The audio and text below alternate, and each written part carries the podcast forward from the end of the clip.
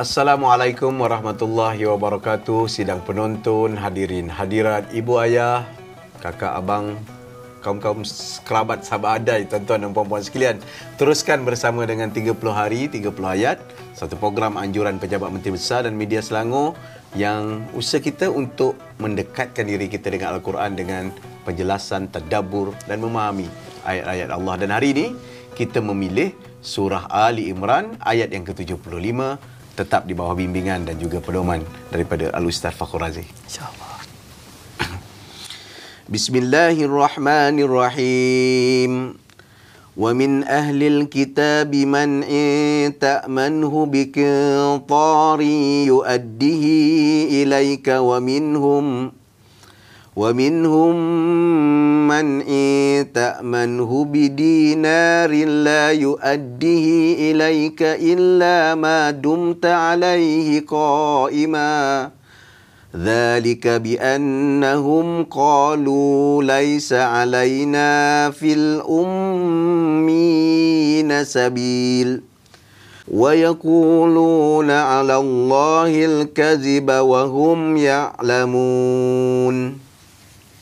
Terjemahannya, dan di antara ahli kitab, ada orang yang kalau engkau amanahkan dia menyimpan sejumlah besar harta sekalipun, ia akan mengembalikannya dengan sempurna kepadamu. Dan ada pula di antara mereka kalau engkau amanahkan menyimpan sedinar pun, ia tidak akan mengembalikannya kepadamu kecuali kalau engkau selalu menuntutnya. Yang demikian itu ialah kerana mereka mengatakan, tidak ada jalannya kami menanggung dosa mengenai orang-orang yang ummi dan mereka pula selalu berkata dusta kepada Allah sedang mereka mengetahui bahawa mereka adalah berdusta. Masya-Allah. Ini berkenaan dengan amanah, kepercayaan dan juga memilih mereka yang ingin kita berikan amanah. Hmm. Dia ayat ni ya Tok Sri, hmm. dia berkaitan dengan uh, ahli kitab. Okey. Dan memang dalam uh, secara berselerak dalam Al-Quran hmm. terdapat ayat-ayat yang menceritakan tentang sifat-sifat ciri-ciri perangai tingkah laku PL ahli kitab. Hmm. Dan ini antaranya. Hmm. Ha, begitu. Dan ahli kitab ini maknanya dalam ayat ini eh, kita dianjurkan oleh Allah Taala untuk insaf. Hmm. Ada ahli kitab yang kalau kita bagi barang amanah yang banyak hmm. dia tetap beramanah. Hmm. Seperti Abdullah bin Salam. Hmm. Dan ada juga ahli kitab yang walaupun kita bagi barang amanah yang sikit satu dinar hmm. je, dia akan makan juga. Hmm. Ha, dia akan kianat juga. Seperti siapa? Seperti Ka'ab bin Ashraf. Hmm. Jadi bermaksud ahli kitab ini juga tidak semuanya jahat. Hmm. Tetapi majoritinya jahat. Hmm. Ha, majoritinya jahat. Hmm. Tapi tak semuanya jahat. Hmm. Dan di situ kena ada kewaspadaan supaya kita tak terpedaya dengan PL ahli kitab untuk merujuk kepada orang Yahudi khususnya hmm. yang amat licik ini. Hmm. Ha, begitu. Kemudian dalam ayat ini juga menyatakan kepada kita bahawa uh, ahli kitab ni dia mengubah apa yang Allah tetapkan pada mereka. Mereka ni begini sifatnya. Kalau uh, maknanya mereka uh, ada perjanjian dengan mana-mana golongan, hmm. lepas tu tiba-tiba golongan tersebut masuk Islam. Hmm. Maka dia pun dah tak ada apa-apa perjanjian dengan orang tu. Terbatal perjanjian tu dengan sebab berbeza status daripada yang lama kepada yang baru. Ya. Ha, begitu ahli kitab. Yang ini dia sebut laisa alaina fil ummiyina. Hmm. Maknanya apa? Ahli kitab kata orang Arab Quraisy dulu maknanya dia ada perjanjian dengan ahli kitab. Hmm. Bila Arab Quraisy itu Arab para Arab umum Arab hmm. memeluk Islam. Hmm. Ahli kitab kata dulu kita berjanji waktu tu engkau hmm. masih sembah berhala. Hmm. Sekarang ni engkau dah masuk Islam. Jadi perjanjian kita tak ada apa dah. Barang amanah yang kau bagi aku nak ambil. Habis. Ah, ibaratnya macam itulah. Macam tu dia telah mengubah ketetapan daripada Allah Subhanahu Wa Taala. Hmm. Keterbalikannya adalah pengajaran untuk kita walaupun berbeza status agama, hmm. berbeza status kedudukan, amanah kita dengan manusia tetap amanah. Hmm. Walau siapa pun mereka. Contoh, kita dealing dengan orang Islam. Amanah jaga barang kejaga barang dia. Tiba-tiba orang Islam tu kembali murtad ataupun murtad lah misalnya. Ini contoh yang tak bagus ni. Adakah harta yang dibagi amanah kat kita tu kita ambil? Betul. Tak boleh. Kita kena bagikan. Sebab apa? Atas kemanusiaan itu hak dia. Hmm. Tapi atas dia menukar agama itu perlu untuk dibincangkan dalam wacana yang lain. Hmm. Jadi PL ahli kitab tu begitu. Mengubah selera kefahaman agama berdasarkan kepada hawa nafsu mereka itu benarnya kepentingan. kepentingan mereka jadi apa saja yang yang nisbah kepada kepentingan mereka hmm. on hmm.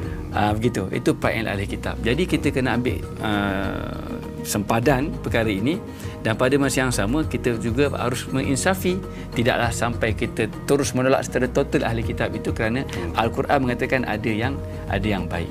Ya. Ha, yang seterusnya ahli kitab dia menyangka memandang bahawa orang Arab tu lebih hina daripada mereka. Hmm. Jadi kalau orang Arab bagi mereka barang titipan amanah, hmm. mereka ada kebebasan nak beri balik ke tidak sebab apa orang Arab ni hmm. yang hina.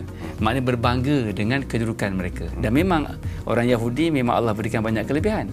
Hmm. Jadi bermaksud untuk kita punya pedoman hmm. jangan ada sebarang rasa lebih daripada orang lain di atas hak kemanusiaannya itu tetap ha, begitulah yang boleh kita huraikan wallahu alam. Ya ustaz, kadang-kadang ini satu perkara yang agak agak uh, agak tricky ya, memang ataupun agak-agak sukar untuk kita bandingkan. Allah sebutkan orang yang bertakwa di kalangan kamu adalah orang yang terbaik, orang bertakwa.